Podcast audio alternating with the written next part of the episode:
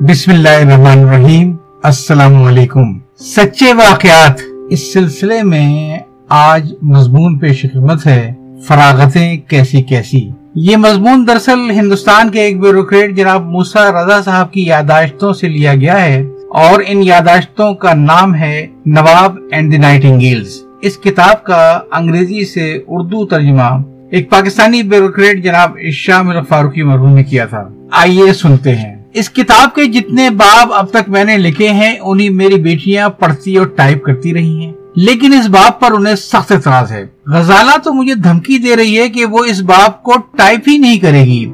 اور اس گندے حصے کو ٹائپ کرانے کے لیے مجھے کسی ایسے شخص کا انتظام کرنا پڑے گا جو اس سے کم حساس ہو۔ میرا خیال تو یہ تھا کہ آج کے ماحول میں جب جوان بچے اپنے والدین کے سامنے کسی موضوع پر بھی گفتگو کرنے میں کسی قسم کی الجھن محسوس نہیں کرتے، تو غزالہ کو بھی کتاب کے اس حصے پر گفتگو کرنے میں کوئی اعتراض نہ ہوگا۔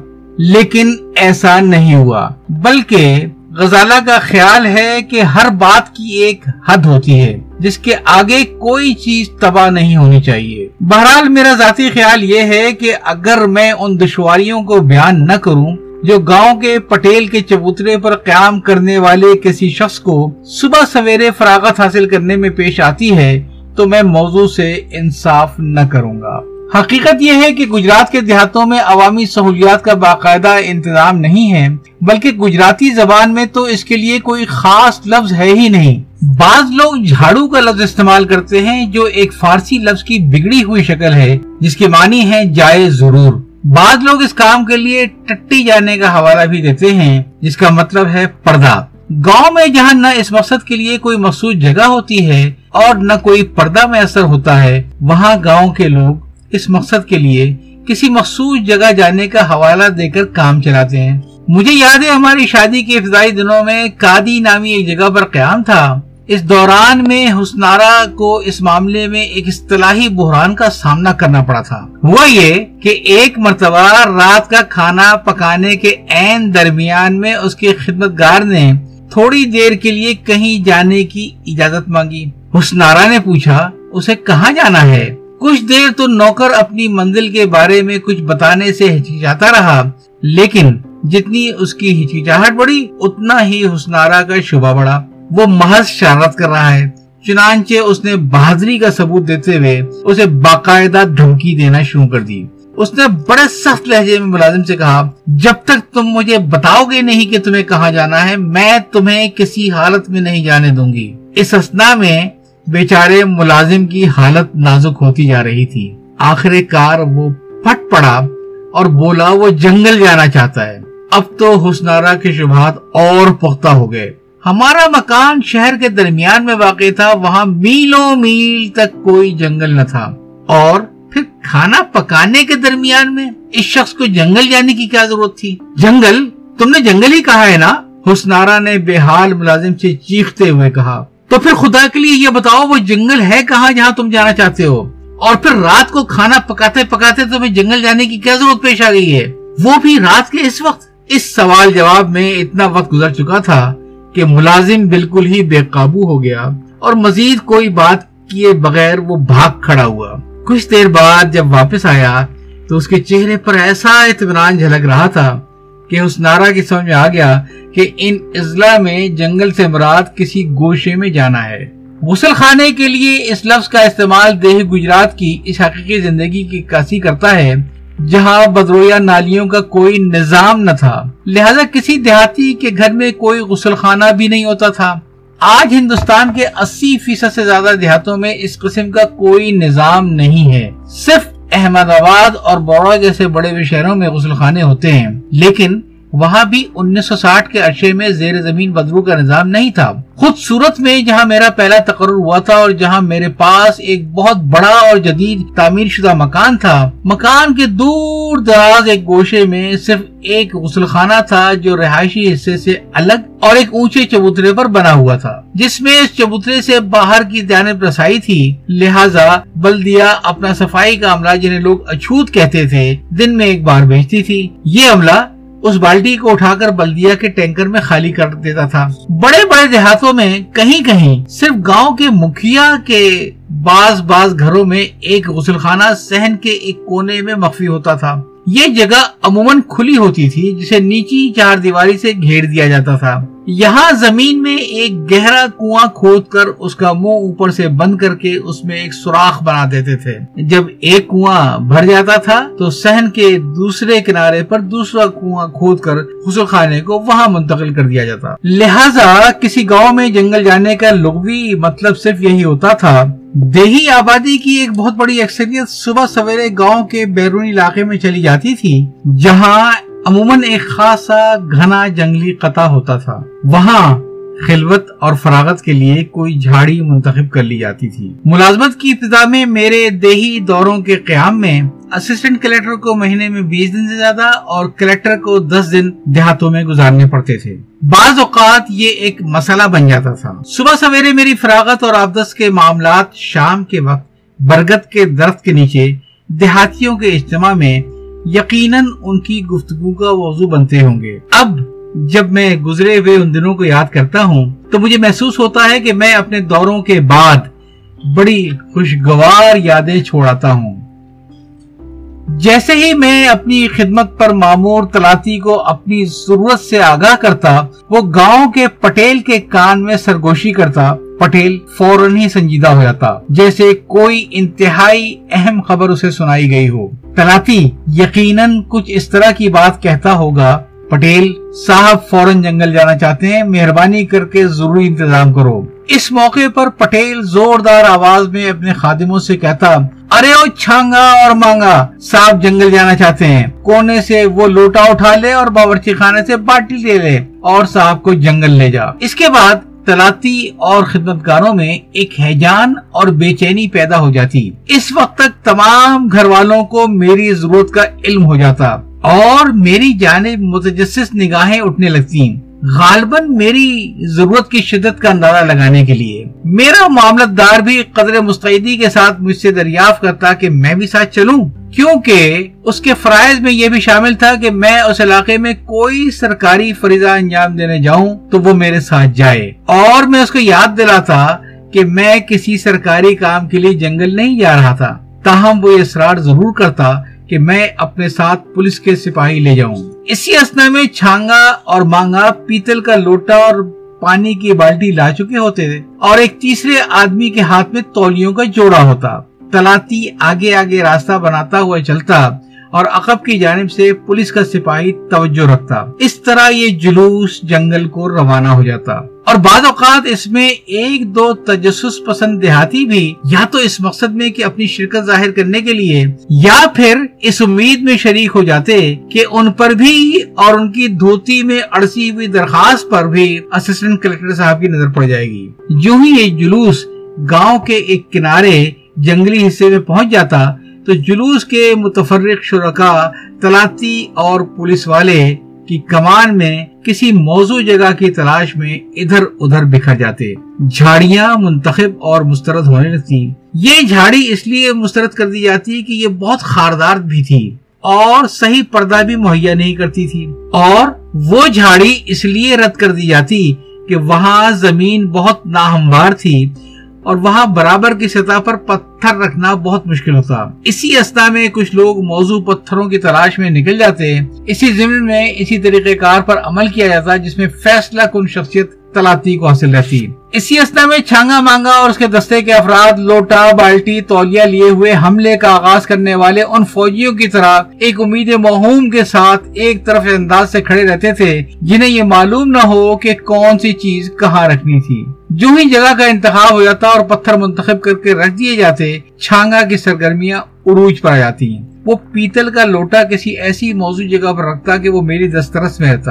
اس کے بعد وہ سب وہاں سے ہٹ کر قدرے فاصلے پر کھڑے ہو جاتے۔ تلاتی اور سپاہی جنگی طریقوں کے عین مطابق ایسی جگہ کھڑے ہو جاتے جہاں سے پورا میدان ان کی نگاہوں کے سامنے ہوتا۔ تھوڑے تھوڑے وقفے سے میں ان میں سے کسی ایک کی آواز سنتا۔ وہ اتفاق سے ادھر آ جانے والے کسی دیہاتی کو پکار کر کہتا، اے بھائی، ادھر مت آؤ، دوسری طرف نکل جاؤ۔ دیکھ نہیں رہے ہو کہ صاحب ادھر جنگل کر رہے ہیں؟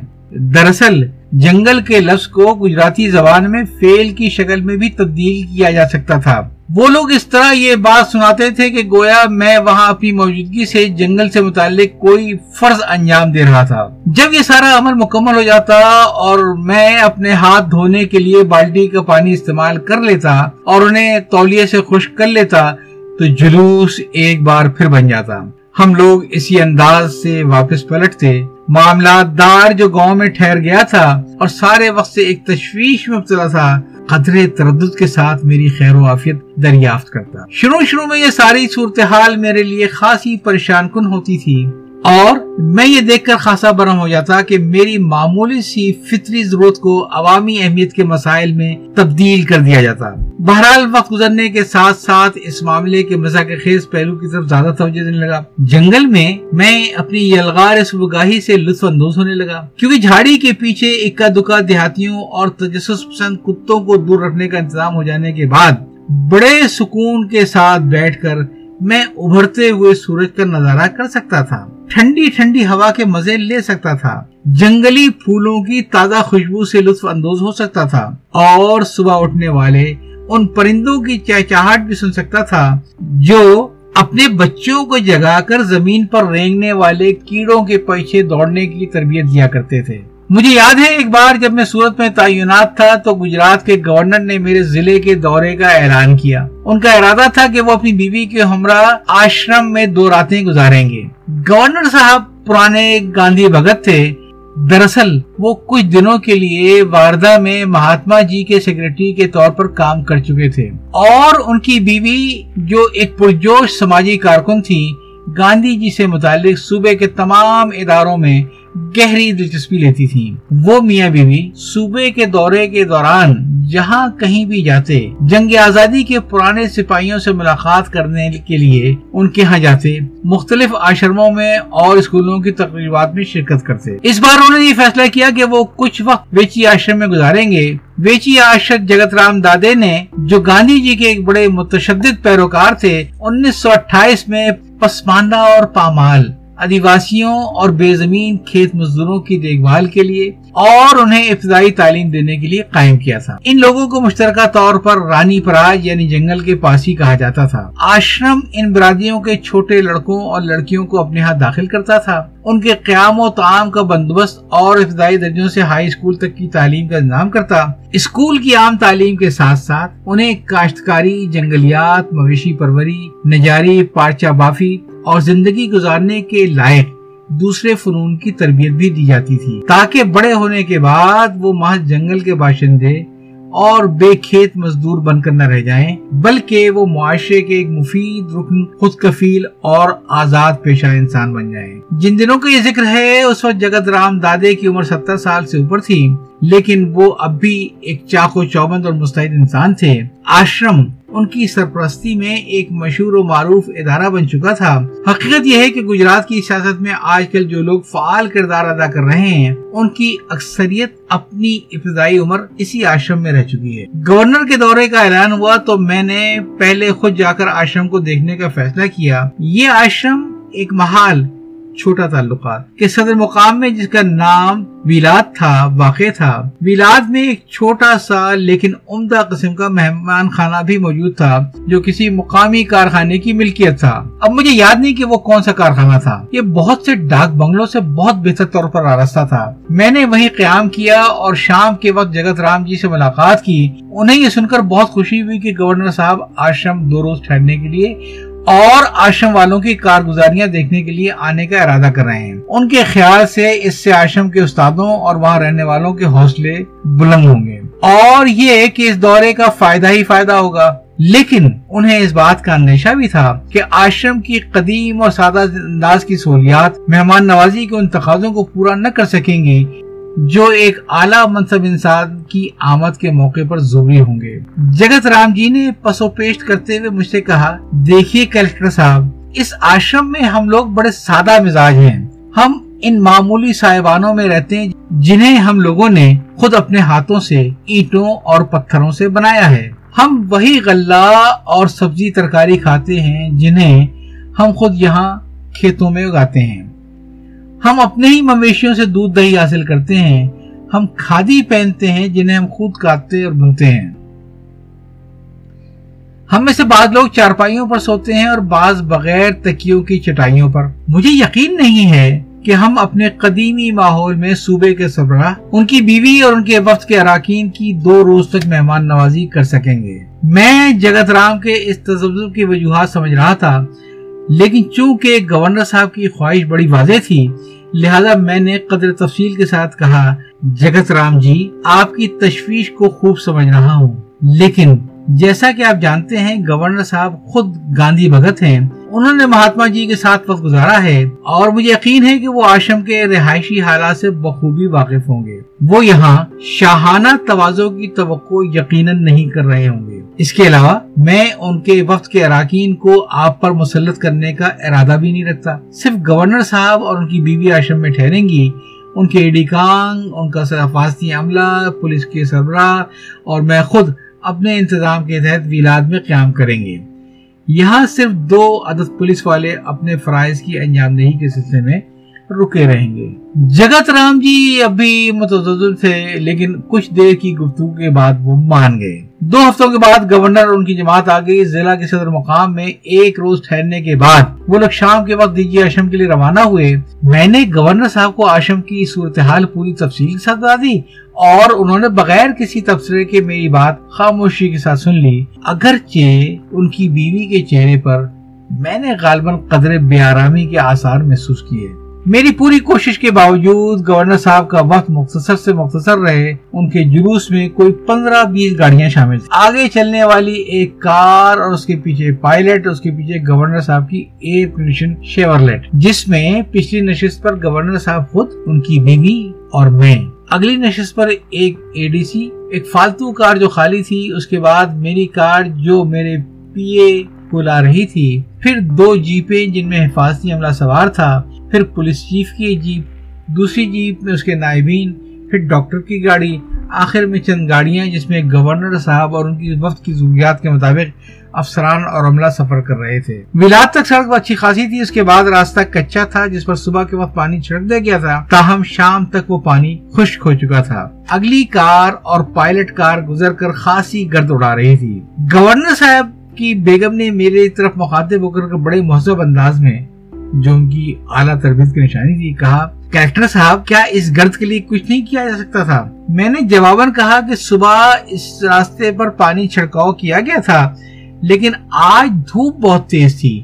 صرف ایک صورت تھی کہ اگلی کار اور پائلٹ کار والی کار کو جلوس سے خارج کر دیا تھا۔ انہوں نے کہا، کیا یہ نہیں ہو سکتا تھا کہ ایک ٹینکر ہم سے آگے آگے چل کر پانی چھڑکتا رہا تھا اول تو مجھے یہ خیال ہی نہ آیا تھا اور سچی بات یہ بھی ہے کہ کفایت شاعری کے ان دنوں میں کسی گاندھی بھگت کے لیے اس انداز میں سفر کرنا بڑا عجیب معلوم ہوتا تھا۔ لہٰذا میں نے مزید کوئی جواب نہ دیا۔ جب ہم آشرم پہنچے تو جگت رام جی اور ان کے ساتھیوں نے بڑی گرم جوشی کے ساتھ ہمارا استقبال کیا۔ ہمیں آشرم کے روایتی استقبالی انداز میں بیٹھنا پڑا، جہاں آدیواسیوں کی نوجوان لڑکیاں اپنے بالوں کا سخت جوڑا بنائے، اپنے ہاتھوں میں رنگ برنگی جوڑیاں پہنے، گانے اور ناچنے میں مصروف تھیں۔ اس کے بعد وقت کے تمام اراکین کو آشرم کی سہولیات دکھانے کے لیے ایک جلوس کی صورت میں باضابطہ طور پر لے جایا گیا۔ ہمیں باورچی خانے، مودی خانے، رہائشی کمرے، مویشی خانے دکھائے گئے جو سب مختلف صاحبانوں میں قائم تھے۔ پھر سویرے ہی کھانے کا وقت آ گیا۔ آشرم میں رہنے والے کھانا سویرے سویرے کھانے کے عادی تھے۔ چونکہ جس صاحبان میں ہمیں کھانا کھانا تھا، وہی خوابگاہ کبھی کام دیتا تھا۔ لہٰذا یہ بات شائستگی کے عین مطابق تھی کہ ہم سویرے سویرے کھانا کھا لیں، تاکہ وہاں رہنے والے اپنی اپنی چٹائیاں بچھا کر نو بجے سے پہلے سو جائیں۔ یہ ان لوگوں کا معمول تھا۔ اس طرح پروگرام کے آخر میں ہم بڑے صاحبان میں پہنچ گئے، جہاں ہم نے چٹائیوں کے گرد بیٹھ کر بہت سادہ کھانا کھایا، جو آشرم کی کاشت کی ہوئی دال، چاول اور بغیر چھلی ترکاریوں پر مشتمل تھا۔ گورنر صاحب وقفے وقفے سے کھانا پسند کرنے کے ضمن میں اپنی رائے دیتے رہے، جبکہ جگت رام جی اس معمولی انتظام کے لیے اظہار ندامت کرتے رہے۔ اب گورنر صاحب اور ان کی بیوی کے آرام کا وقت آ گیا۔ گورنر صاحب نے اپنے اے ڈی سی سے سرگوشی میں کچھ کہا۔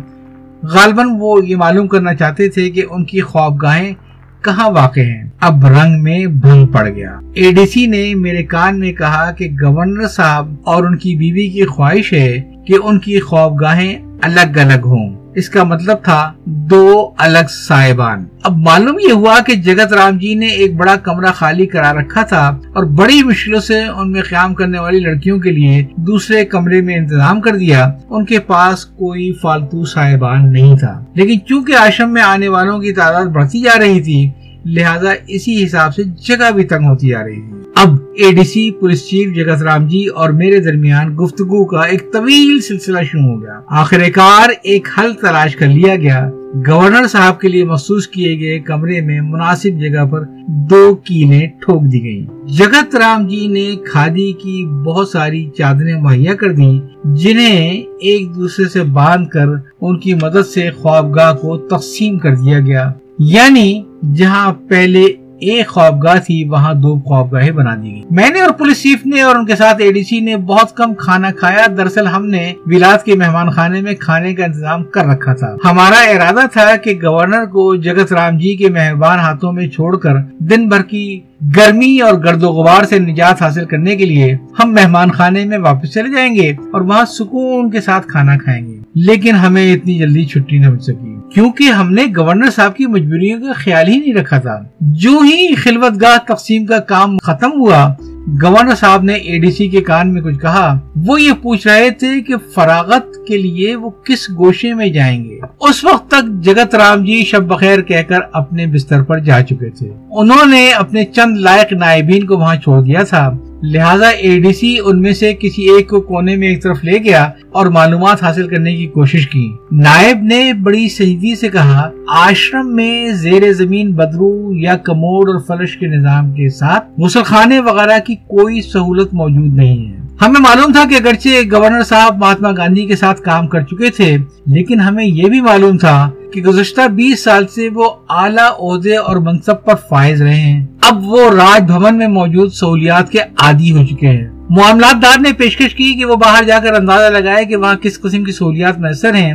وہ دو ایک رہنماؤں کے ساتھ لے کر گیا اور بہت جلد اپنے چہرے پر بھیانک اثرات لیتے ہوئے واپس آ گیا۔ حضور، اس نے میرے کان میں بڑبڑاتے ہوئے کہا، یہاں تو برائے نام بھی کسی قسم کی کوئی سہولت موجود نہیں۔ یہ ساری جگہ کھلی ہوئی ہے۔ اب کیا کیا جائے؟ مزید معلومات کرنے سے پتہ چلا کہ آشرم گاندھی جی کے عمل پر یقین رکھتا ہے اور اسی کا نفاذ کرتا ہے یعنی کوئی فاضل چیز بھی ضائع نہ کی جائے۔ مجھے یاد آیا کہ مہاتما جی کے پاس جو خطوط آتے تھے، ان کے لفافوں کو بھی وہ خط یا مضمون لکھنے کے کام میں لاتے تھے۔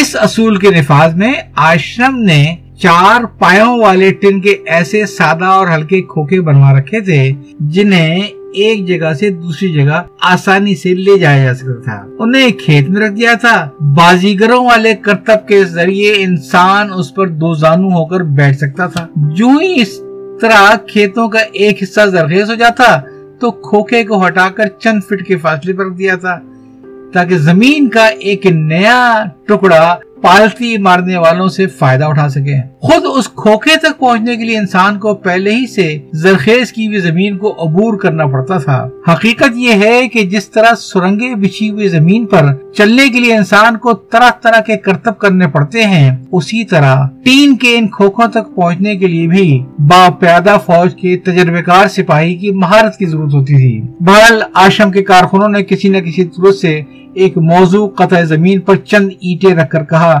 کہ جو کچھ وہ کر سکتے تھے انہوں نے کر دیا۔ گورنر کو اس امر کی اطلاع دینے کی ذمہ داری مجھ پر ہوئی، جو اس دوران میں جب یہ فوجی نقل و حرکت جاری تھی خاصے بے صبر نظر آنے لگے تھے۔ تاہم، انہوں نے صورتحال کے باوجود اپنے چہرے پر خاصی بشاشت رکھی اور ہم لوگ کھیتوں کی طرف روانہ ہوئے۔ راستے کو روشن رکھنے کے لیے کوئی نصف درجن آدمی لالٹین لے کر چل رہے تھے۔ چند آشرمیوں کے ہاتھ میں لاٹیاں تھیں تاکہ سانپوں کو دور رکھا جا سکے۔ آخر کار زمین کے ایک حصے تک کافی لوگ پہنچ گئے جسے گورنر صاحب کی سخاوت سے فیض یاب ہونا تھا۔ ہم سب ایک کنارے پر ٹھہر گئے کیونکہ ہمیں اپنی حدود معلوم تھی ایک آشرمی نے جو غالباً سرنگیں بچھی ہوئی ان زمینوں پر چلنے کا ماہر تھا، کھیت کے درمیانی حصے میں واقع کھوکے تک گورنر صاحب کی رہنمائی کی۔ کچھ دیر بعد جب ہم لوگ مہمان خانے کی آرام دہ سردی میں بیٹھے کھانا کھا رہے تھے، تو ہم کسی حد تک خود کو قصوروار سمجھ رہے تھے۔ ہم نے آشرم میں گورنر صاحب کو اس حالت میں چھوڑ دیا تھا کہ وہ خوابگاہوں اور سرنگ زدہ کھیتوں سے پیدا ہونے والے مسائل سے خود ہی نپٹے بہرحال گورنر صاحب اور ان کی بیوی نے آشرم میں پورے دو دن تک قیام کیا، لیکن مجھے بعد میں معلوم یہ ہوا کہ دوسرے دن انہوں نے یہ فریضہ سورج ڈوبنے سے پہلے پہلے انجام دے دیا۔ میں ان کی اس دوربینی کی تعریف کیے بغیر نہ رہ سکا، کیونکہ کوئی شخص بھی رات کے وقت دوسری بار گڈھوں سے بری زمین پر سیر و سیاحت نہیں کر سکتا تھا۔ یا چاہتا ہوں، اللہ حافظ۔